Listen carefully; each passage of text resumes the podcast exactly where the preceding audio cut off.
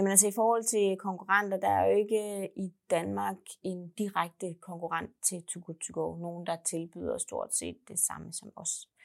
Øh, man kan sige, øh, så vi, vi kigger måske mere på, på øh, øh, konkurrenter inden for mad generelt. Øh, altså hvad er det for en type aftensmad, du vælger at servere i aften? Øh, vælger du takeaway, så kan vi snakke om Volt som en konkurrent.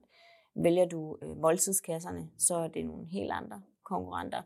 Øh, vælger du en helt tredje ting, eller vælger du til good to go. Øh, så, så det er måske der, hvor vi kan gå ind og snakke om konkurrenter. Det, det er valget af øh, måden at, at, at få et måltid på. Øh, så er der tid.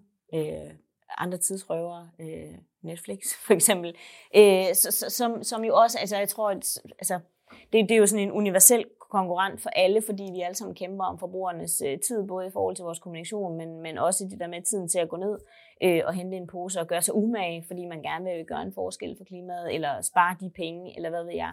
Øh, men direkte konkurrenter har vi øh, ikke på nuværende tidspunkt i Danmark.